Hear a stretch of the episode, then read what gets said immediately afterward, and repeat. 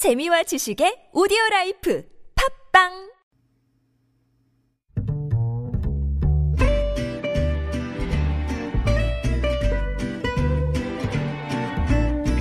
Good evening, everyone. Welcome to the evening show. 어제 물폭탄의 강풍으로 퇴근길 난리였습니다. 그런데 지금 서울 하늘은 맑게 개인 모습입니다. 이러다가 또 언제 그랬다는 듯 비가 무섭게 내릴지도 모르겠는데요. 현재 서울은 소강 상태고요. 다른 지역에서는 비가 오고 있습니다. 어젯밤에는 울산, 부산, 경남 지역 피해가 굉장히 컸죠. 특히 부산에서는 지하차도 침수로 3명이 숨졌고 또 김포와 울산에서도 각각 1명이 사망했습니다. 사실 이게 예고된 장마인데요. 또 인 재라는 말이 나오지 않도록 정부는 정부대로 또 각 지자체는 현장에서 수시로 점검하고 발빠르게 움직여야 될 것 같습니다. 오늘부터 주말인데 우리 청취자 여러분도 긴장의 끈 늦추지 마시고요. 김지윤의 이브닝쇼 시작합니다.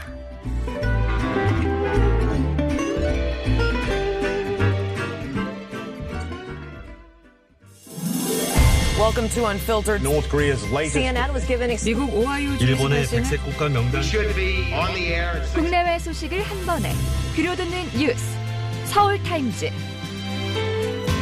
네, 서울타임즈 시간입니다. 오마이뉴스 박정호 기자 그리고 경향신문 박순봉 기자와 함께합니다. 어서 오세요. 안녕하십니까? 네, 반갑습니다. 네, 유튜브 TBS FM 들어오시면요. 보이는 라디오로도 함께 하실 수 있습니다. 자, 청와대가 차관급 그리고 비서급 다섯 명에 대한 인사를 단행을 했습니다. 네. 아, 이 인사 단행한 거 보고 이제 언론에서 그런 헤드라인이 많았어요. 네. 기준은 다주택을 포기하느냐 마느냐. 네. 예, 뭐 그렇게 얘기가 나올 수밖에 네네. 없는 것 같은데요. 이번에 교체된 박진규 전 신남방 신북방 비서관하고 네. 조성재 전 고용노동 비서관이 이주, 이주택자였어요. 음. 그리고 윤성원 전 국토교통 비서관 같은 경우는 사실 서울 강남구 논현동하고 세종시의 아파트 한 채씩을 보유한 이주택자였는데 네. 이달 초에 세종시 아파트를 팔았거든요. 어. 강남이 아니라. 네네. 어, 그래서 이른바 똘똘한 한 채를 지킨 게 아니냐 이런 아. 논란이 제기가 됐었어요. 어, 이렇게 세 사람이 아, 다주택자였는데 이번에 네네. 교체가 됐고 그럼 나머지 두 명은 어떻게 된 거냐? 나머지 두 명의 김효근 국가안보실 1차장이나 네네. 정동일 사회정책 비서관 같은 경우는 어, 부동산 이슈와는 거리가 있습니다. 음. 그러니까 왜냐? 김 차장의 경우에는 추후에 뭐 국방부 장관으로 갈 수도 있다 이런 음. 얘기 나오고 있고요. 또 정동일 비서관은 사회수석으로 갈 수 있다. 아. 그렇기 때문에 이 두 사람은 승진 기용 가능성이 영전으로 제기가 갈 되고 수 있다. 있으니까 음. 결국엔 다섯 명 중에 두 명 빼고 세 명, 어, 다 봤더니 다수택자였네. 음. 그러니까 이 정리를 안 한 사람. 그리고 정리를 했는데 강남을 두고 다른데 정리한 사람은 교체된 게 아니냐 이런 얘기 좀 나오고 있습니다. 아니 그 김정은 민정수석이 네. 송파하고 강남 쪽에 한 네, 채씩 있었죠. 잠실 있었죠. 네. 네. 근데 두- 정말 똘똘한 두 채가 있는 분- 분이신 음, 거잖아요. 근데 네. 하나를 그래갖고 이제 뭐 교체가 되겠느냐 뭐 이런 얘기가 나왔던 것 같은데 하나를 처분을 한다는 얘기를 들었어요. 네, 네. 하나 네. 정리하기로 했대요. 네. 그래서 사실은 이번에 원래 교체 대상이었는데 빠졌다라는 얘기들이 그런 해석들이 거의 아, 지배적입니다. 그렇군요. 네. 그러니까 정말로 김조원 민정수석이 교체가 되느냐 안 되느냐 네, 그러니까요. 네. 알 수 있겠다는 생각이 드네요. 음, 자, 그러면 이제 끝난 건가요? 더 이상의 뭐 없는 건가요, 인사는? 아니요, 추가적인 아. 그 참모진 교체가 더 네네. 있을 걸로 보이는데요. 이번에 하는 이유가 물론 이 뭐 의도까지 볼 수는 없지만 해석을 해보자면 다주택자 정리의 의미도 있었고, 네네. 근데 또 그것과 함께 지금 이 전국이 여권에게는 좀 불리하게 돌아가고 음. 있는 상황이잖아요. 그래서 쇄신의 느낌을 주기 음. 위한 의도도 있다 그래요. 그래서 네. 지금 오늘은 수석급이 포함이 안 됐는데 수석급 포함해서 전반적인 교체를 그렇게 오. 계획을 하고 있다라고 합니다. 지금 뭐 예상 단계에 있는데 일단은 좀 이 대상이 되는 사람이 아까 잠깐 말씀하셨던 김현명 사회수석 그러니까 사회수석이 네네. 승진할 수 있다라고 했잖아요. 김현명 사회수석의 교체가 예상되고 있다고 하고 또 강기정 정무수석도 아. 얘기가 나오고 있습니다. 이 강수석 같은 경우에는 오면서 이 청와대 기자들한테 좀 전화를 해봤더니 이 부동산 거래 허가제를 한번 언급한 적이 있- 있었잖아요. 네네, 근데 조금 맞아요. 조율이 안 된 상태에서 나갔던 게 좀 말실수라는 음. 평가가 있었고 그다음에 이제 문 대통령이 지금 협치를 강조하고 있는데 이 상대적으로 야당과의 소통이 좀 원활하지 않다라는 음, 좀 평가가 있다고 합니다. 면이 있죠. 네. 그래서 이 아무래도 강기정 수석의 교체도 음. 거론이 되고 있다 이런 평가들이 있는 상황입니다. 아, 그래서 거론되고 있는 인사가 박수현 전 의원이에요. 아, 그 충남 그 충청도권 인사죠. 정진석 의원하고 붙었다가 네네. 아, 낙선한 어, 의원인데 박수현 전 의원 같은 경우가 충청권이니까 음. 행정수도 이전 문제와 관련해서 좀 원활히 얘기할 수 있지 않겠냐 네. 이거 하나가 있고 또 하나는 뭐냐면 2016년 김종인 어, 비대위원장이 민주당 비대위 대표를 할 때 그때 맞아요. 비서실장이었어요. 네, 맞아요. 그래서 그 야당과의 가교 역할을 잘할 수 있지 않을까 이런 아. 기대가 있습니다. 지난주까지 저희 스튜디오에 맞아요. 나오셨는데. 저를 앞에서 만났었는데 갑자기 그러니까요. 안 보이시더라고요. 예, 저도 어디 가셨나 궁금합니다. 했더니. 뭐 하시는지. 근데 또 너무 청와대 확정적으로 말하면? 네, 항상 인사는 보도하면 바뀌는 맞아요. 경향이기 아. 때문에 네. 괜히 얘기했네요. 근데 왜 저만 조명이 없는 것 같아요. 아, 불만이시군요. 네, 요새 우리 봤는데. 박정희 기자가 조명을 많이 받으셔갖고, 여러 곳에 서, 네, 아니, 여기 살짝. 위에 조명이 다섯 개가 있는데 네. 저한테 하나도 안 오고 있어요. 유튜브 TBS FM 들어오셔서 보시는 분들은 무슨 이야기인지 아실 것 같은데요. 네. 네. 아. 저희가 좀 조치해 볼게요. 네. 깜짝 놀랐습니다. 네, 다음 소식 전해주시죠. 자, 이인영 통일- 통일부 장관 후보자 인사청문회 소식 어제 저희가 전해드렸었는데 태영호 통합당 의원이 이제 뭐 약간 뭐랄까요 그 색깔론 뭐 이런 네. 얘기를 했었잖아요. 그래서 상당히 좀 여러 가지 고성도 살짝 오가기도 했었는데 뭐 고성까지는 아니지만 서로 좀 약간 가시도치 말이었죠. 네, 오늘 민주당 측에서 뭐 굉장히 많은 비판이 나오는 것 같습니다. 네, 뭐 이 의원들이 개인적으로 개별적으로 뭐 SNS에 많이 네네. 비판을 좀 했고요. 그리고 아침 민주당 최고위원 회의에서도 태용호 의원 성퇴 장이 음. 펼쳐졌습니다. 이해찬 대표는 어제 청문회를 보면서 어이가 없다고 생각했다. 야당이 할 말은 많은데 말을 삼가겠다라고 말을 했는데 할말하 아닌가요? 뭐. 예. 근데 그 뒤에 이제 최고위원들이 여러 가지 말을 했습니다. 음. 네네. 박가원 최고위원은 통합당이 바뀌겠다고 하면서 소개한 새 정강 정책의 잉크가 마르기도 전에 저열한 색깔론을 꺼내 들었다라고 음. 얘기했고 사상 전향을 공개 선언하라는 것은 언어 폭력이자 과거 인민재판 때나 있었던 망발이다. 라고 비판했고요. 음. 서른 최고위원도 이 반헌법적 망언을 한 것에 대해서 태 의원이 국민에게 사과해야 한다. 아, 그러지 않고 낡은 색깔론에 매달린다면 국회의원의 자격이 없다라고 지적했습니다. 그러니까 통합당도 사과하라 이렇게 또 요구했습니다. 어, 통합당 측에서는 뭐, 뭐 다른 얘기 없나요? 통합당 쪽에서는 오늘 오늘 취재한 분위기를 네네. 보면 충분히 할 수 있는 질문이었다 이런 음. 입장이에요. 그러니까 약간 표현 자체가 거칠고 경험이 부족해서 그렇긴 했지만 이걸 색깔론으로 모는 건 좀 억울하다 이런 입장을 음. 얘기를 했습니다. 이 그러니까 특히 그러면서 이제 강조를 했던 거는 그 민주당의 문정복 의원이 네네. 이제 변절자라고 언급한 걸 얘기를 하면서 오히려 역공을 좀 하는 그런 어, 태영호 분위기였어요. 의원 보고 변절자라고 했다. 네. 그래서 주호영 원내대표가 오늘 기자들하고 얘기를 했을 때 이제 이런 부분에 대해서 색깔론이라고 하는 건 훨씬 더 잘못된 일이다 이렇게 얘기를 하면서 음. 그러면서 이 문종복 의원의 발언을 비판을 했습니다. 도대체 변절자라고 말하는 의원이 어느 나라 의원이냐, 우리나라 의원이냐, 북한 의원이냐. 말이 안 된다. 아. 이런 식으로 강하게 얘기를 했고요. 근데 이제 물론 당내에서도 우려가 좀 있습니다. 이게 이 김종인 비대위 들어서면서 보수라는 말, 뭐 우파라는 말 안 쓰고 네. 좀 중도적인 가치를 지향을 하겠다라는 상황이었는데 근데 어쨌든 간에 지금 뭐 색깔론이라는 음. 그런 비판이 나오고 있는 상황이잖아요. 그래서 지금 김종인 비대위에는 좀 마- 맞지 않는 질의가 음. 아니었냐 이런 얘기들도 있고 다만 의원의 질의에 대해서 이렇게 뭐 당이 나서서 그걸 제재한다거나 하는 거는 좀 적절하지 않다 이런 의견들도 있어서 상대적으로 좀 조용한 그런 분위기입니다. 그렇군요. 통합당에서는 이인영 후보자 청문 보고서 채택 반대하기로 했다라는 얘기가 있는데요. 네, 그렇게 이제 의지를 표명을 했는데 네. 결과적으로 좀 채택이 됐습니다. 그러니까 이게 왜냐면은 상임위 구성을 보면요. 총 21명이거든요. 외통위가. 네. 그중에 12명이 민주당이고 통합당이 7명. 그다음에 나머지 2명이 비교섭 단체인데 국민의당이랑 무소속의 김태호 의원이에요. 어쨌든 간에 12대 9 정도의 대결 구도가 됐는데 통합당은 계속해서 반대 의사를 표명했는데 뭐, 뭐, 여당에서. 예, 네. 채택을 하겠다라고 했기 그쵸. 때문에 조금 전에 이 통합당은 음. 반대 의사만 표명하고 다 자리를 떴고요. 아. 이,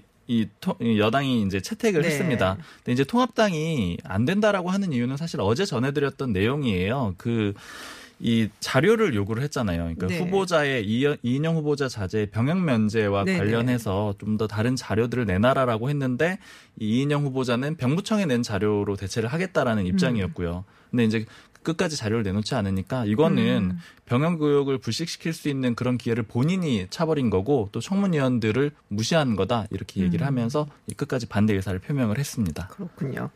자, 행정수도 이전 이야기가 계속 나오고 있습니다. 어, 김태년 원내대표가 이 이제 행정수도 이전 이야기를 딱 꺼내고, 그 다음에 뭐 못 오간다 못 오간다 못 오간다 네. 막 계속 나오고 있어요. 음. 네, 뭐 국회 뭐, 청, 뭐 청와대 얘기는 물론이거니와 지금 서울대학교 또 KBS 네. 기업은행, 산업은행 뭐 이 전부 다 이제 그쪽 이 지방으로 간다. 음. 제가 뭐 아, 처음에 사실은 그 KBS 다니는 아는 기자분한테 문자 받았거든요. 아, 네.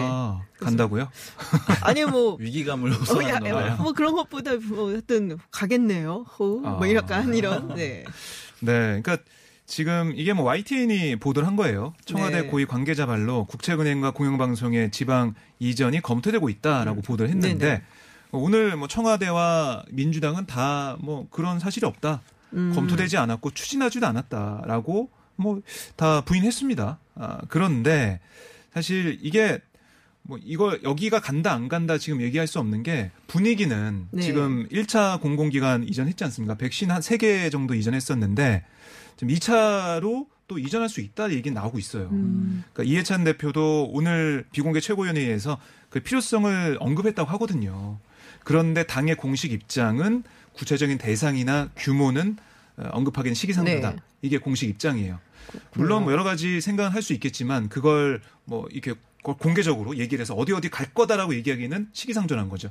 음. 근데 검토하다가 정말로 어, 이런 아, 대상 기관들이 가야 되겠다, 가는 게 맞다라고 결정하게 된다면 그 기관들이 언급이 되면서 음. 나올 수가 있는데 그때 나올 때 그 기관들이 어, 이번에 보도됐던 국책은행과 뭐 공영방송이 포함되는지 안 되는지 아하. 봐야 될 것 같아요. 근데, 근데- 분위기는 좀 많이 가자라는 분위기라는 아, 거죠. 근데 이제 청와대 국회가 가게 된다면은 사실 지난번에 저도 잠깐 말씀을 드렸지만 외교 이제 사절들 있는 이렇게 대사관이라든지 네. 또 사실상 다 음, 옮겨가야 되는 음. 상황이 될 거잖아요. 그러면 언론사도 그렇고요. 그러면 언론사도 네. 사실 옮겨가는 음. 게뭐 취재를 해야 되니까 출입을 음. 해야 되고 그렇지 제가 않을까 싶기도 해요. 근데 이 여기 이제 근무하시는 분들은 많이 네. 불안하죠. 그래서 국책은행 노조들은 반대한다는 의견을 아. 어, 이 민주당에 내기도 했는데 제가 어제 그 여가부 관련해서 취재하느라고 네. 여가부에서 일하고 있는 어, 한 사람하고 통화를 했었는데 여가부 폐지 관련해서 뭐 어떻게 생각하냐 했더니 거기에 대한 위기감 별로 없대요. 음. 그냥 폐지에 대한 얘기가 그동안 나왔다 들어왔다 했으니까. 근데 위기감 느끼는 게 뭐냐면 세종시로 갈까봐. 어. 거기에 대한 위기감이 크다는 거예요. 아니 세종시가 어때서요? 그러니까 3m 전에 서울에 있는데 네. 옮겨갈까봐. 거기에 대한 동요가 또 많다는 좀 거예요. 아이들이 학교를 다니고 있고 뭐 이런 그렇죠. 게 있을 수 있으니까 지금 현재 네, 그래서 어. 뭐 여기 저기 뭐 웅성웅성하는 그런 분위기입니다. 약간 좀 어수선하다라는 네. 느낌이 들긴 하네요. 근데 뭐 이게 굉장히 좀 큰 이슈가 돼서 네. 블랙홀처럼 뭐 여러 가지를 다 빨아들인 게 아닌가라는 생각도 좀 드는데 통합당 내에서도 일단은 뭐 이미 제- 뭐 헌법재판소에서 나온 결정이 된 것이 아니냐라는 이야기를 하고는 있지만 지난번에 잠깐 얘기 나왔던 대로 충청권에 있는 의원들 입장에서는 뭔가 좀 참여하고 싶은 생각이 들지 않을까 싶기도 네, 하거든요. 맞습니다. 충청권 의원들이 좀 화답을 하고 있고, 그리고 저는 이제 개인적으로 좀 숫자를 세 보니까 충청권 의원들이 통합당에 8명이 있어요. 음. 그럼 저번 어제 이제 숫자 계산했을 때 야당 의원이 110명 정도 움직였잖아요. 네네. 추미애 장관 탄핵 소추안 낼 때. 그러니까 100석 초반까지 내려갈 수가 있다라는 거예요. 어떻게 보자면은 개헌 저지선이 음. 무너질 수 있는 숫자가 될 수가 있어서 향후에 만약에 이 개헌을 네네. 전제로 한 어떤 이 수도 이전이 이뤄질 때 굉장히 캐스팅 보트가 될 수 있다라는 그런 그러네요. 생각도 했는데 이 실제로 지금 통합당 내에서는 좀 주호영 원내대표가 말조심을 해달라고 그 음. 입단속을 좀 하고는 있으나 이게 잘 안 되는 분위기예요. 이게 아. 왜 그러냐면 이 통합당 내에서도 이렇게 입단속을 시키면서도 굉장히 혼란스러운 주제인 게 안 한다라고 하면은 그렇죠. 이 충청권 표심이 다 날라갑니다. 음, 그쵸. 근데 또 막상 하겠다라고 하면은 말씀하신 대로 블랙홀이라서 뭐가 안 좋냐면 이 야당 입장에서는 지금 상황 너무 좋거든요. 음. 그러니까 뭐 부동산 문제라든가 아니면 박원순 전 서울시장 문제라든가 이런 것들이 야당이 굉장히 좋게 흘러가고 있는 그런 국면이라서 지금을 쭉 이어가고 싶어요. 네네. 그런데 이 행정수도 이전을 딱 넘어가게 된다면은 바로 모든 이슈가 글로 다 빨려 음. 들어가게 될 거거든요. 그래서 이런 좀 어쩌지 못하는 상황인데 이런 상황에서 충청권 의원들은 또 계속 얘기를 하고 있습니다. 뭐 대표적으로 이 충청권의 최다선인 정진석 정진석 의원. 의원은 네. 이더 강하게 얘기를 했어요. 그러니까 세종만 고집할 게 아니라 분산의 효과를 더 넓은 인근 지역까지 확대하는 그런 방안까지 고민을 해야. 된다. 네. 공주까지. 그렇게 그러니까. 해석할 수가 있겠죠. 그리고 또 오세훈 전 서울시장도 이 입법부랑 행정부뿐이 아니라 사법부도 함께 가자. 그러니까 어. 더 강한 안들을 지금 야당에서 일부 목소리를 내고 있고 네. 이 김병준 통합당의 이 세종시당 위원장 원래 이 선거에 나왔었었죠. 이 대통령이 세종시에 제2 집무실을 설치해라 이런 제안을 하기도 했습니다. 제2 집무실 청와대 내려가는 게 아니고요? 아, 이제 바로 내려가는 것보다는 이제 보- 이 좀 단계적인 것들을 얘기를 하는 거죠. 아, 그렇군요. 그래서 조영 원내대표가 그래서 뭐 단결해야 되고 결집력을 보여줘야 되고 이런 말을 한 게 아닌가 싶은 생각도 좀 네. 드는데 민주당은 뭐 나쁘지 않겠어요, 이 상황이? 네, 네. 그럼요. 네, 나쁘지 않죠. 아, 이게.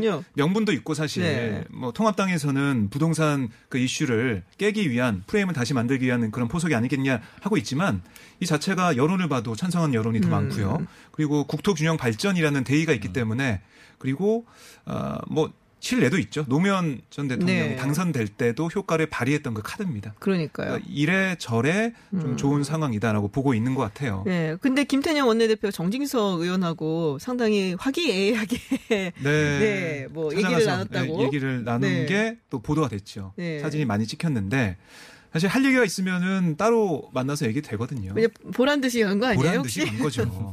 그러니까 두 의원 모두 그 김태현 원내대표나 정지석 의원 모두 이게 사진 찍혀서 나쁜 게 아니거든요. 음. 김태현 원내대표는 아 이렇게 통합당과 논의하고 있고 음. 잘 얘기가 되고 있다라는 걸 보여줄 수 그렇죠. 있고 아, 정진석 의원은 당에서 뭐 조호영 원내대표가 입단속을 하고 있지만 나는 우리 지역을 위해서 그렇죠. 우리 나라를 위해서 이렇게 열심히 일하고 있습니다. 음. 여당과 소통하고 있습니다. 이걸 보여줄 수 있는 거예요. 음. 네, 그러니까 언론에 대해서 호소할 수 있는 그런 하나의 계기가 됐다라고 네. 볼 수가 사실은 있습니다. 뭐 당보다는 지역이 네. 국회의원들에게는 지역구 의원들에게는 1순위이기 때문에 네. 정진석 의원은 사실은 전혀 개의치 않는 그런 모습이죠. 음, 그렇죠. 그리고 뭐 선거 뭐 아직 많이 남았고 뭐 공천이나 이런 거 생각할 사실 그럴 네, 필요도 없는 네. 거고 지금 상황에서는 알겠습니다. 자, 어, 지금 검언 유착 의혹 사건에 대한 수사 그리고 기소의 적정성을 판단하는 검찰 수사 심의위원회가 열리고 있는데 결정이 곧날 거란 얘기를 들었었는데요. 자, 표결을 뭐 들어가게 되나요? 언제쯤 이게 나올까요? 그러니까 이 오후 6시부터는 원래 스케줄대로라고 하면 자유 토론을 한 다음에요. 네. 그다음에 이제 표결을 하게 되거든요. 음. 근데 이제 이 심의 의견을 공개할지 말지 이런 내용들까지 다 결정을 하게 돼요. 아하. 그러니까 결과를 밝힐지 말지요. 그렇기 네. 때문에 6시에 딱 하기는 좀 어려울 것 같고 그리고 또 자유 토론이다 보니까 시간이 뭐 어느 정도 음. 걸릴지는 뭐 아직은 좀 예측하기가 어려운 그런 상황입니다. 이거랑 관련해서 오늘 또 이제 추미애 장관의 이 대정부 질문에서 발언이 좀 유의미한 게 나왔는데 이 대검에서 이 수사심 이번 이 검언 유착 사건과 관련해서 좀 의견서를 냈다라는 그런 보도가 나왔거든요. 음. 그러니까 이제 여기에 대해서 제- 대정부 질문에서 질의가 있었어요. 그랬더니 이 추미애 장관이 그런 것들이 만약에 나온다라면은 이 앞서 지휘권을 행사를 했기 때문에 검찰총장 명의의 이런 의견서가 외부로 나올 수가 없는 상황인 거고 음. 만약에 나온다면 그거는 지시 위반이고 그렇기 때문에 별도의 책임을 물어야 된다. 이렇게 미리 좀 입단속, 아. 뭐 사전 단속 이런 네. 것들을 시작을 했습니다. 그렇군요. 자, 지금 뭐 이동재 전 채널A 기자 그리고 한동훈 검사장 그리고 이철 전 아, BIK BIK 대표 지금 한 자리에 모인 거예요? 네, 그렇습니다. 어, 뭐 굉장히 뭐 치열하게 네. 얘기가 났을 것 같은데요. 뭐 치열하게 공방전이 있었다라고 볼 수가 있겠죠. 네. 나중에 들어보면 알겠지만, 그러니까 보면 이 이동재 전 채널A 기자나 한동훈 검사장 같은 경우는 이게 공모가 아니다 그런 게 없었다라고 음. 계속 저희가 아, 보도됐던 것처럼 네네. 주장을 하고 있을 것 같아요. 그러니까 언론에 들었으니까 우리가 직접 당연히 그렇게 하고 있을 네, 거다. 당연히 뭐 네. 그렇게 하겠죠. 네네. 그러니까 이전 기자 측은 일부 정치권과 언론의 공작이다 이렇게 음. 주장했을 걸로 보이고요. 한동훈 검사장도 아마 아, 이 이전 기자의 취재나 검찰 수사에 관여하지 않았다 아, 음. 이렇게 의혹을 부인한 걸로 보이고 하지만 오늘 그 이철 전 대표 측 네. 어, 이 장경식 변호사가 좀 일찍 와가지고 기자들과 잠깐 만났거든요. 뭐라고 했냐면 녹취록만을 검찰에서 증거로 보지 않고 음. 어, 이전 기자가 쓴 편지 같은 것도 증거로 볼 거다. 그러니까 검찰에서 뭔가 다른 증거를 내놓을 가능성이 있다. 뭐 이런 생각을 좀 하는 것 같아요. 음. 이철 전 대표 쪽에서는. 그러니까 검찰도 이렇게 자신 있게 어떻게 보면은 우리가 실체적 진실에 당하고 있다. 수사팀이 어 이 검찰 내부의 통신망에 올린 뭐 이런 것도 있고요. 그리고 어이 그 이동재 전 기자가 이렇게 구속이 된 것 자체가 음. 뭔가 만약에 녹취록을 보면은 뭐 한번 해봐라 뭐 그렇게 해보자 뭐 이런 식의 얘기밖에 없었는데 공모나 강요 미수가 성립됐겠느냐 뭐 이런 여러 가지 것들을 판단할 수 있잖아요. 그러니까 검찰이 가지고 있는 다른 카드가 있는 게 아니냐 이런 음. 얘기 나오고 있어가지고요. 글쎄요 어떤 결과 나올지 모르겠지만 검찰이 다른 증거를 내게 낸다고 하면 아마 이번 결과는 좀 쉽게 판단할 수 있지 않을까 생각합니다. 알겠습니다. 네, 서울타임즈 여기까지 듣도록 하겠습니다. 지금까지 경향신문 박순봉 기자 그리고 오마이뉴스 박정호 기자였습니다. 고맙습니다. 고맙습니다. 감사합니다.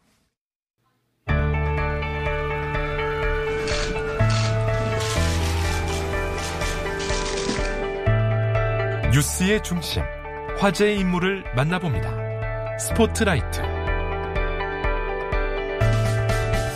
어제 부산에서 시간당 80ml가 넘는 폭우가 쏟아지면서 해운대와 기장을 비롯한 부산 지역이 물난리를 입었습니다. 그중 부산 동구의 초량 제1지하차도는 물에 잠기면서 3명의 사망자가 발생하기도 했는데요. 6년 전 집중호우로 침수된 부산 동래구 우장춘로 지하차도에서 두 명이 숨진 이후에도 별로 달라진 것이 없다라는 비판의 목소리가 나오고 있습니다. 이번 부산 지역 폭우 피해 심각한 이유가 무엇인지 박창근 가톨릭 관동대 토목공학과 교수 연결해서 이야기 들어보겠습니다. 교수님 안녕하세요. 네, 안녕하십니까. 네, 지금 뭐 지하차도 침수 지금 사망자까지 나왔는데요. 기장 그리고 해운대에서는 또 뭐 산사태도 있었고요. 그래서 굉장히 뭐 비 피해가 지난밤 굉장히 심각했습니다. 이 부산에서 이렇게 유독 심각했었던 어떤 이유가 있는지 좀 궁금한데요. 뭐가 있나요? 어, 뭐 일단 비가 많이 내렸다라는 네. 것은 뭐 80mm 시간당 그 많은 추이는 속합니다. 그럼에도 불구하고 행정당국은 그 정도 비 정도는 대비해야 된다고 음. 봅니다.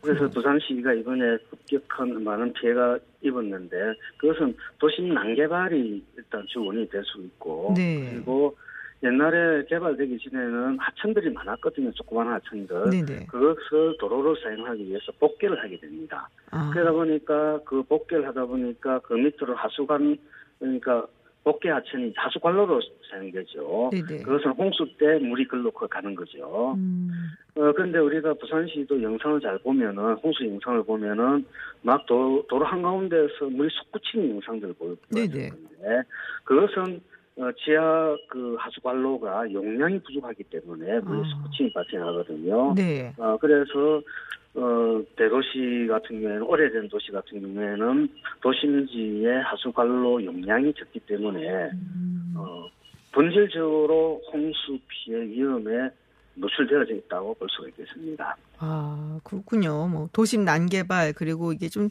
도시가 그래도 오래됐기 때문에, 이게 뭐, 지하 하수관로가 용량이 부족하니 고질적인 좀 문제가 있다라는 말씀이신데요. 근데 6년 전에도 제가 잠시 전에 전해드렸지만, 6년 전에도 집중호우가 있었고, 그때도 지하차도에서 두 명이 사망을 했거든요. 네. 이게, 그러면은, 지하차도가 좀 문제가 어떤 게 있는 게 아닌가, 이런 생각도 해볼 수 있을 것 같아요. 네, 제일 먼저 그 홍수가 예상이 되면은 네. 어, 부산시나 아니면은 구청에서 위험한 지하차도라는 이제 이것들이 다 파악되고 있거든요. 음, 어, 사진에 차량 통제를 해야 되겠죠. 물론 이게 이제 밤에 일어나는 일대 가지고 네. 뭐 조금 뭐 할 수 있지 모르겠지만은 그래도 어 공무원들은 그 시민들의 생명을 지키기 위해서는 네. 그런 봉사를 해야 되는 거죠. 음. 그래서 아마 이번에 안 했던 것 같아요. 아, 두 번째는 차량 통제를 안 했다는 거죠. 네네. 두 번째는 지하차도 내부에 보면은 배수 펌프를 설치하고 큰 비가 오면 물을 퍼내야 되거든요. 네네. 그래서 아마 그 차량 지역에 있는 그 지하차도는 펌프 용량도 부족했던가라는 것도. 밝혀봐야 되겠지만은 작동을 혹시 하지 않았나 라는 것도 우리가 한번 살펴봐야 될 문제가 봅니다. 그다음에 세 번째는 그와 같이 큰 비가 오면은 차량 운전자들 본인의 생명 자 본인이 잘 지켜야 안 되겠습니까? 아, 물론 뭐, 어, 그 들어간 거에 대해서 잘못이냐, 그럼 잘못이라 할 수 없지만은, 어, 그와 같이 위험하다 싶으면은 안 들어가고 우회를 한다든지, 네. 그렇게 해야 되는데, 하여간 이것은, 어, 후진적인 사고다. 음. 그리고 6년 전에 동네에서 그와 같은 사고가 발생했으면은, 부산시는 그와 같은 그, 그와 같은 어떤 사고가 다시 발생하지 않게끔, 네. 어떤 교훈을 얻어서야 되는데 전혀 교훈을 얻지 못했다. 네. 그래서 이번에는 이것을 기점으로 해서 다시는 이와 같은 구진국적인 사고가 발생하지 않도록 해야 되지 않느냐 이렇게 봅니다. 그렇군요. 그러니까 막을 수도 있었을 텐데 해서 굉장히 안타까우신 것 같아요. 네. 그렇군요. 뭐 차량도 좀 통제를 해야 되고 그리고 네. 뭐 배수 펌프도 이게 제대로 작동을 했는지 좀 살펴를 봐야 되는데 일단은 비가 오면은 사고가 좀 나는 곳이니까 어좀 그렇습니다만은 이제 운전자들이 스스로 좀 조심을 좀 해야 될 필요도 있다라는 말씀이신데요. 자, 그러면 그 배수 펌프 이게 뭐 예전에도 작동을 안 했던 적이 있었던 건가요? 지금 그게 제대로 됐는지 모르겠다고 말씀을 하셔 갖고요. 어, 그그 아마 저기 그 지하차도를 설계할 때 네. 내수 펌프를 그 양용량을 결정했을 겁니다. 음. 그러면 일정 규모 이상 어, 일정 규모까지 비가 오면은 네. 충분히 배수할 수 있게끔 돼 있는데 어 그거는 제가 설계 도서라든지 이걸 못, 못 봐서. 모르겠습니다만은 어, 지금 경찰에서 수사 중이지 않습니까? 네네. 아마 두 가지가 될 것 같아요. 그 용량이 펌프 용량이 제대로 설계되어졌느냐 네. 아니면은 혹시 그때 작동이 되지 않았느냐 네. 아마 이 두 가지 축을 가지고 어, 원인을 음. 밝히고 있지 않을까 네. 그래서 이런 것들이 밝혀지면은 어, 부산시가 어, 저 홍수 때 네네. 대책을 수립하는 데 많은 도움이 되지 않겠나 그렇게 봅니다. 음, 그렇군요. 근데 저희가 사실은 이 뭐 늦여름 뭐 아니면 뭐 초가을 뭐 이럴 때 항상 비가 많이 오지 않습니까? 수해도 네. 굉장히 많이 잦았고요. 늘 어떻게 보면은 이제 해마다 그거를 각오를 좀 해야 된다라고 생각을 하는데 뭐 서울 같은 경우도 8년 전이었나요? 뭐 광, 광화문 그리고 강남역 이런 데서 막 집중호우 때문에 물에 잠기고 뭐 그랬던 적이 저도 기억이 나는데요. 그 다음에 뭐 수해 방지 대책이 뚜렷한 것이 나왔는지 잘 모르겠어요. 왜냐면 지나가면 또 잊어버리거든요. 음, 그때 저도 그, 그 참여를 하면서 네네. 그 수립을 했는데 서울시 전역에 대한 수해 방지 대책을 수립했었습니다. 아, 그리고 많은 사업을 했죠. 네네. 어, 하수광거가 옛날에 하수광거들이 전부 다 옛날에 복개된 하층이라고 그랬잖아요. 네네. 이것들이 잘못된 데가 상당히 많아요. 다시 해서 음. 복개 하층이 가다 담임이 줄어들게 되면은 병목 현상이 생기잖아요. 네. 어, 그런 것들도 해소를 하고 또 어떤 관로는 도면상에는 그 오른쪽에서 왼쪽으로 흐르게 돼 있는데 네네. 실제 조사를 해보면 왼쪽에서 오른쪽으로 흘러요. 오, 그런 것도 있어요? 어, 예, 그런 것들도 있고 네. 어, 그런 것들 다 정비를 다 했죠. 음, 그리고 빗물 저류 또는 침투 시설을 서울시 어, 곳곳에다가 네. 어, 주지를 어, 수치를 많이 했죠. 특히 음. 인상적인 것은 사당 과천 간에 그저 교통청이 심하잖아요. 네네. 지하 도로를 계획을 했거든요. 네. 하면서 큰 비가 오면은 그 지하 도로를 빗물 주류장으로 그러니까. 그 지하 도로를 차단을 하고 네. 거기에다가 빗물을 집어넣어 가지고 사당천 분남을 막는 막기 음. 위해서 그런 계획도 지금 추진되고 아마 곧 어, 계획이 확정이 되는 걸로 알고 있습니다. 그래서 서울시는 어, 옛날에 광화문이 잠길 때 네. 대한민국이 잠겼다. 음, 맞아요. 뭐 그런 언론이 상, 언론 보도 상당히 많았잖아요. 그 네. 부분들도 상당히 많이 개선이 됐고 음. 특히 강남 지역 그도 많았었는데 거기도 하수관로 정비 또는 어, 옆경사 구배 네. 사 이런 것들도 다 많이 고치고 했 던 걸로 기억납니다. 그렇군요. 부산도 이번 기회에 참 조사를 좀 잘해서 다시는 또 이런 수해가 일어나지 않도록 했으면 좋겠다라는 생각이 드는데요. 아까 교수님께서 이 이제 오래된 도시들은 뭐 예전에 만들었기 때문에 하수관 용량이라든지 이것도 지금에 비하면 굉장히 좀 부족하고 뭐 이런 부분들이 있다라고 하셨는데 해외 같은 경우 특히 뭐, 뭐 프랑스 파리라든지 굉장히 오래된 곳이잖아요. 네, 하수관도 굉장히 오래전에 이미 세웠고 그런 데는 그럼 어떻게 보수하고 뭐 이러면서 쓰고 있는 건가요? 어, 오래된 도시 같은 경우에는 하천을 복개를 다 해서 다 했거든요. 네네. 도로를 사용하기 위해서. 그런데 그게 용량이 작아요. 대부분이. 음, 어, 그래서 그 별도의 어떤 어, 예방 홍수 예방 시설을 만드는데 어, 우리나라에서 본다면은 일본이 네. 저 좋은 사례가 될 수 있다. 음. 그런 거니까 건기와 우기, 비가 올 때와 안 올 때가 뚜렷한 게 일본이나 한국이나 거의 비슷하거든요. 네. 그래서 일본 사례를 옛날에 저, 몇번 조사를 해보니까 어, 큰 하천이 있으면은 하천 인근에 거대한 어, 농경지라고 있으면은 거기에다가 물을 주류시켜 버립니다. 그러면은 도시 그 하류에 있는 도심지가 방어가 안 되겠습니까? 아, 어 그러니까 물이 흘러오면은 네. 그 하천변에 거대한 농경지에다가 물을 집어넣어 버리면 아, 도심지에는 물이 적게 내려갈 거 아닙니까? 네네. 그러면은 홍수 예방이 되겠죠. 음, 그리고 도심지 그 윗부분에서 그 방수호를 바닥까지 뚫어버립니다. 그래서 물을 일부 빼내가지고 네. 바다로 바로 빼내버리면 어, 도심지가 보호가 되겠죠. 그런데 네. 도심지 내에서 그런 어떤 수, 그 하천을 더 네네. 만들려 그러면은 빌딩 하나만 무너뜨린다 하더라도 엄청난 예산이 들겠죠. 네. 다시 그 불가능하다는 얘기죠. 어. 그래서 우리나라도 보면은 뭐 아주 오래된 도시는 똑같은 현상이 노출되어져 있거든요. 네. 뭐 서울도 나름대로 했습니다만은 큰 비가 오면 어찌 될지 또 모릅니다. 음. 어, 그래서 이런 부분들은 국가 차원에서 어, 특단의 어떤 홍수 예방 대책, 특히 네. 오래된 도심지를 중심으로 그와 같은 것을 지금이라도 마련해야 된다고 음. 봅니다. 지자체보다는 국가 차원에서 좀 마련을 해야 된다라는 말씀이신데요. 자, 지금 뭐 주말에는 강원 지역에 또 이제 비가 많이 올 거다라고 예, 지금 예상이 나오고 있습니다. 뭐 경기도도 사실은 서울도 굉장히 비가 많이 와서 무섭기도 했는데 어젯밤에. 자, 그러면 강원 지역에 계신 분들은 이제 피해를 좀 막기 위해서 최소화하기 위해서 어떤 방법 써야 될까요? 아, 일단 인명 피해가 없도록 해야 됩니다. 그렇죠.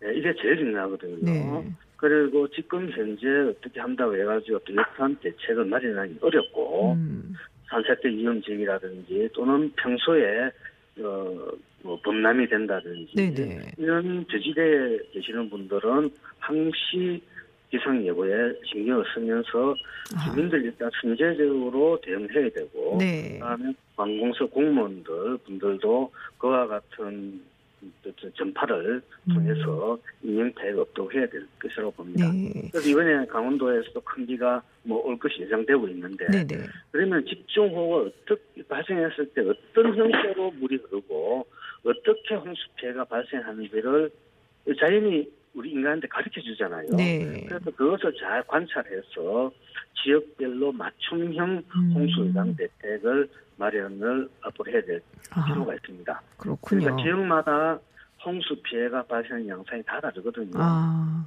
네, 그래서. 이런 것들을 잘 어, 관찰하고 어, 향후 계획 수립을 하는데 도움이 되도록 해야 된다고 네. 봅니다. 자, 마지막으로 이거 한번 여쭤볼게요. 지금 뭐 우리도 그렇지만은 일본도 그렇고 중국도 굉장히 지금 뭐 비가 많이 오지 않습니까? 지금 뭐 40일이 넘게 지금 비가 오고 있는데 이 산세아댐 관심들이 많으세요. 이게 정말 붕괴되는 거냐, 뭐 무섭다 이런 얘기들이 있는데 어, 교수님 보시기는 어떠세요? 지금 구글의 사진 때문에 그 네. 머리 화상이 됐잖아요. 네네. 그런데 지금 어, 산사댐 제방 그러니까 산사댐 이 길이가 네. 약 2.3km가 됩니다. 엄청 음. 길죠. 네네. 그래서 구글 사진에 따르면은 이제 물이 차니까 수압에 의해서 댐이 좀 밀려나겠죠. 음. 다른 말로 해서 2.3km 된 댐이 배불덩이가 된다는 얘기죠. 네. 어, 그런 얘기거든요, 지금요. 음. 그런데 지금 산사댐 인근에는 수많은 언론들이 붕괴 위험 때문에 그 카메라를 들이대고 있을 거라고요. 음. 만약에 그런 현상이 발생했으면은 전 세계적으로 얼마나 많은 실질적인 사진들이 돌아다니겠습니까? 그렇죠. 그런데 지금 구글 그거 말고는 전혀 없죠. 네. 그리고 어, 대응이 만약에 발생했다면 했다면은 이미 중국 정부도 알고 있을 겁니다. 거기에 보니까 한 수천 개의 네. 미세 감지 할 수 있는 센서를 심어놨더라고요. 아. 그 센서에 의해서 기능이 되고 하는 다 관찰할 수 있거든요. 네네. 만약에 붕괴 위험이 있다 그러면 중국 정부는 당연히 대피령을 내려야 되겠죠. 음. 그래서 중국 정부에서는 지금도 어, 밤샘하면서 그와 같은 주의를 계속 지켜볼 겁니다. 네. 그리고 만약에 붕괴 위험이 있다 그러면은 어느 정부가 주민 대피령을 음. 안 내리겠습니까? 그렇죠. 어, 네. 그래서 저는 중국이 뭐 made in China 하면은 뭐 이상하게 얘기하는데 이거는 그거하고 차원이 다른 거거든요. 그렇죠. 네, 그래서 아마 중국 정부가 어, 음. 뭐잘 대비를 내리라고 우리가. 뭐 이, 우리가 네. 해야 안 되겠습니까? 그 네. 중국 정부가 잘 제- 대비하기를 네네. 어, 뭐 바라는 수밖에 없겠죠. 어, 근데 이게- 봅니다. 네. 근데 이게 만약에 붕괴가 되면은 우리한테도 굉장히 큰 피해가 있다고 하는데요. 어, 크게 그렇지 않을 겁니다. 지금 어. 제주도 인근에 네네. 무슨 큰 변화가 일어난다 그러는데, 산사댐의 물 용량이 네. 서해 바다에 있는 물 용량에 비하면 아주 일부분의 부피로 보면 일부분밖에 안 되거든요. 음. 그래서 산사댐이 붕괴돼 가지고 그 물들이 서해 바다를 해가지고 제주도까지 오면 은 네. 그 물량이 얼마 안 된다는 거죠. 아, 어, 그렇기 때문에 뭐 네. 담수화 담수에 의해서 그런 없을 것이다. 네네. 뒤에는 뭐 아. 그렇게 저는 보고 있습니다. 네, 큰 피해는 없을 것이다라는 말씀이셨습니다. 네, 교수님 오늘 어, 집중 호우에 대해서 그리고 중국의 산샤댐까지 얘기 들어봤습니다. 오늘 말씀 고맙습니다. 네, 감사합니다. 네, 지금까지 박창근 가톨릭 관동대 토목공학과 교수와 이야기 나눴습니다. 국제 정치 전문가 김지윤 박사가 진행하는 김지윤의 이브닝 쇼. 월요일부터 금요일까지 여러분과 만납니다. 유튜브에서 TBS FM으로 들어오시면 보이는 라디오로 함께 하실 수 있습니다. 방송에 의견 보내실 분들은 TBS 앱 또는 50원의 유료 문자 샵 #0951로 보내주세요. 김지윤의 이브닝 쇼.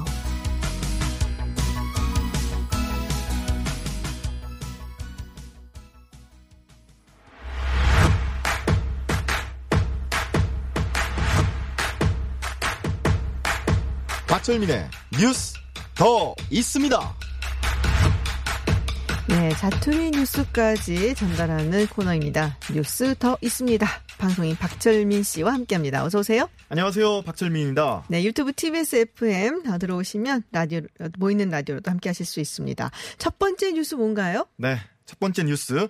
두 명의 분노 유발자입니다. 아, 분노 유발자 누구예요? 네, 바로 시민들의 공분을 산 두 사건인데요. 네네. 먼저 응급 환자를 후송 중인 구급차와 교통사고가 나자 사고를 처리하라라며 막아섰던 택시 기사. 아, 네, 최모 씨. 맞아요. 아, 네. 그 결국 돌아가셨잖아요. 네, 그 응급차에 있었던 네네. 어, 79살의 그 암 말기 환자분이셨는데 그러니까요. 네, 돌아가셨습니다, 결국에. 네, 이 그 택시 기사에 대한 이 사건 네. 음. 영장 실질 심사가 오늘 진행됐습니다. 아, 저는 근데 이 기사 보고 깜짝 놀랐어요. 왜요? 택시 기사 최모 씨 네. 31살이더라고요. 꽤 아, 젊은 사람이 그러네요. 이렇게 했다라는 게 조금 놀라웠고요. 네. 그리고 또 하나는 돌변한 태도 때문이었습니다. 왜요?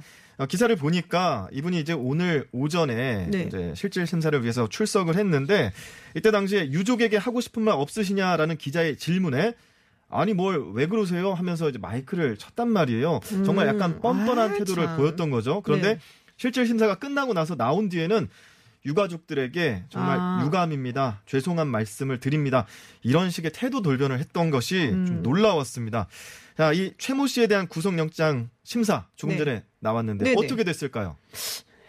영장 나오지 않았을까 싶은데요. 네, 조금 전에 구속영장이 아, 발부됐습니다. 발부됐군요. 네, 그 법원에서는 주요 범죄 혐의가 소명되고 네. 증거를 인멸하거나 도망할 염려가 있다며 구속의 필요성과 상당성도 음. 인정된다고 구속 이유를 설명했습니다. 그렇군요. 또 다른 분노 유발자는 누군가요? 네, 또 다른 분노 유발자. 자신이 거주하는 아파트 경비원을 폭행한 혐의 아. 등을 받는 입주민 신모 씨인데요. 네네. 상해 혐의로 1차 공판이 열렸지만 진행되지 못했습니다. 어. 사실 이 사건 예, 신모 씨에게 갑질과 폭행을 당한 경비원 이분이 네네. 억울함을 호소하면서 지난 5월에 결국 음. 자택에서 스스로 목숨을 끊었던 그렇죠. 사건이거든요. 이 소식이 알려지면서 또 사회적 공분을 샀던 사건이죠. 네. 근데 왜 안 된 거예요? 이 변호인이 법정에서 사임 의사를 밝혔기 때문입니다. 이날 공판에서 심 씨의 변호인은 네. 공소 사실에 대한 인정 여부를 말해야 하는 차례가 오자 네. 사임하겠다라는 아, 정말요? 네, 의사를 전했습니다. 어. 이 변호인은 전부터 이 사임 의사를 밝혔지만 새로운 변호인을 아직 구하지 못한 상황이었고요. 음. 이에 재판부는 구속 사건은 반드시 변호인이 필요하기 때문에 국선 변호의로? 네, 아. 일주일 내로 새 변호인을 찾던가 아니면 네네. 국선 변호인으로 진행하겠다는 입장입니다. 그리고 네. 다음 달 21일에 이분의 또 결- 음. 공판이 이어집니다. 알겠습니다. 네. 자, 다음 두 번째 소식 뭔가요? 내일은 코로나 확진자 100명 넘을 듯입니다. 아, 네. 제가 예언하는 건 아니고요. 네. 정부의 발표 내용입니다. 네네. 내일 코로나19 신규 확진자가 100명을 넘어설 것으로 보입니다. 부산항 러시아 선박에서 음. 코로나19 확진자가 무더기로 발생한 데다 맞아요. 오늘 귀국한 이라크 파견 건설 근로자 중 유증상자가 많기 때문입니다. 아. 네, 질병관리본부는 브리핑을 통해 이번에 입국한 이라크 입국 근로자와 러시아 선원 관련 통계가 내일 반영된다고 밝혔습니다. 그러니까 해외 유입 환자가 많은 거군요. 맞습니다.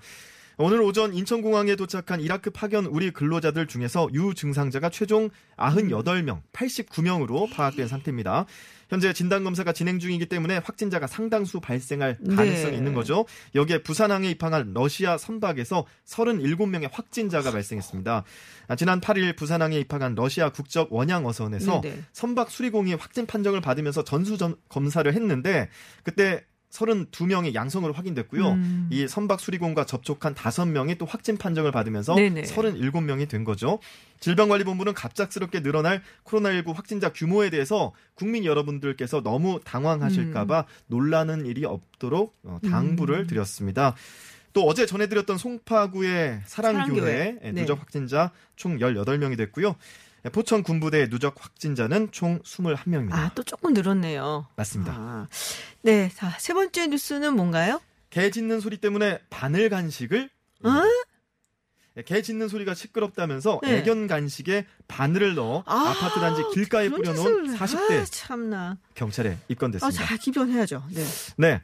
경기 안산 상록 경찰서는 재물 손괴 미수 혐의로 40대 A 씨를 불구속 입건했습니다. 여기서 재물 손괴라는 거는 강아지의 그 그게 저는 그것도 네. 재물 손괴라니요. 네, 법적으로는 이제 재물이 되기 때문에 그런 거고요. A 씨는 지난 10일 강아지 간식용 소, 소시지에다가 바늘을 넣어서 거주하는 아파트 단지 곳곳에 뿌렸는데요. 관리사무소 측은 반려견을 산책시키던 중 소시지에 들어있는 바늘을 발견한 주민의 신고를 받고 경찰에 수사를 의뢰했습니다.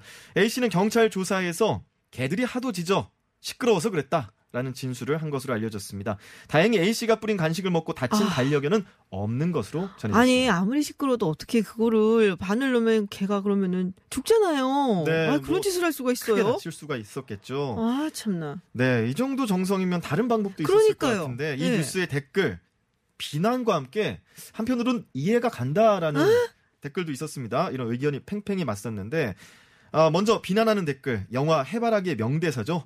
그래 그렇게까지 해야만 했냐? 좀 비슷했나요? 네. 이런 게 있었고요. 또 사회성이 결여된 인간의 잔악함을 보는 것 같다라는 쓴소리 음. 있었습니다. 그런데 개 짖는 소리 시끄럽긴 하다. 음. 개 주인도 일정 책임이 있다고 본다 등의 반응도 있었습니다. 뭐 음. 저렇게 하는 것도 잘못이고 그 잘못 이전에 개 키우는 인식도 개선돼야 한다. 음. 남이야 어찌 되든 마음 쓰지 않는 그 의식이 문제다라는 사회에 음. 대한 자성의 목소리를 높이는 의견도 있었습니다. 글쎄 이제 절대 그러면 안 되는데 이제 반려견을 키우시는 분들이 주변을 좀 더 배려했으면 좋겠다라는 인식들도 요새 많긴 한 것 같더라고요. 특히 네. 뭐 사고도 좀 나고 하니까 네. 서로 서로 좀 이야기를 해서 소통해서 풀어 나가면 좋겠다 싶은 생각이 드는데 이건 너무 극단적이다. 라는 맞습니다. 생각이 드네요. 네. 자 마지막 소식 전해주시죠. 네, 두 달 만에 스포츠 직관 가능입니다. 아하. 네, 코로나19로 직관이 불가능했던 네. 야구와 축구 등 프로 스포츠 경기의 관중 입장이 일부 재개됩니다. 음. 네, 프로야구는 오는 일요일인 26일부터, 네. 프로축구는 8월 1일부터 관중석의 10% 규모로 관중 입장을 시작합니다. 근데 실내에서 하는 거는 아무래도 안 되겠죠. 맞습니다. 농구와 배구가 시즌 조기 종료를 했었잖아요. 네. 10월쯤이면 개막을 하는데 이때 직관 여부의 윤곽이 아마도 나올 음. 것 같고요. 프로골프의 경우에도 8월 말까지 무관중 경기를 이어가기로 했습니다. 음. 이후 방역 상황에 따라서 관중 입장 규모가 점진적으로 확대될 예정입니다. 그냥 골프 같은 경우도 갤러리들이 다니는데 네. 좀 붙어 다니잖아요. 맞아요. 그러니까 아무래도 관중석이 딱 정해진 뭐 이런 야구 이런 것만은 못하겠다라는 생각이 좀 들긴 합니다. 예. 네, 지금까지 뉴스 더 있습니다에서 자투리 뉴스 들어봤습니다. 박철민 씨와 함께했습니다. 오늘 고맙습니다. 고맙습니다. 네, 잠시 후 3부에서는 이슬람 사원인 모스크로 변경한 터키의 성소피아 박물관을 두고 터키 내부 국제사회 논란이 일고 있는데요. 비판 목소리 나오는 이유가 무엇인지 박현도 교수와 짚어보겠습니다. 4부에서는 지난 5월 폐업 처리된 싸이월드 투자 유치로 부활이 가능할지 IT 속으로 해서 이야기 나눠보겠습니다. 저는 7시에 김지윤의 픽으로 돌아오겠습니다.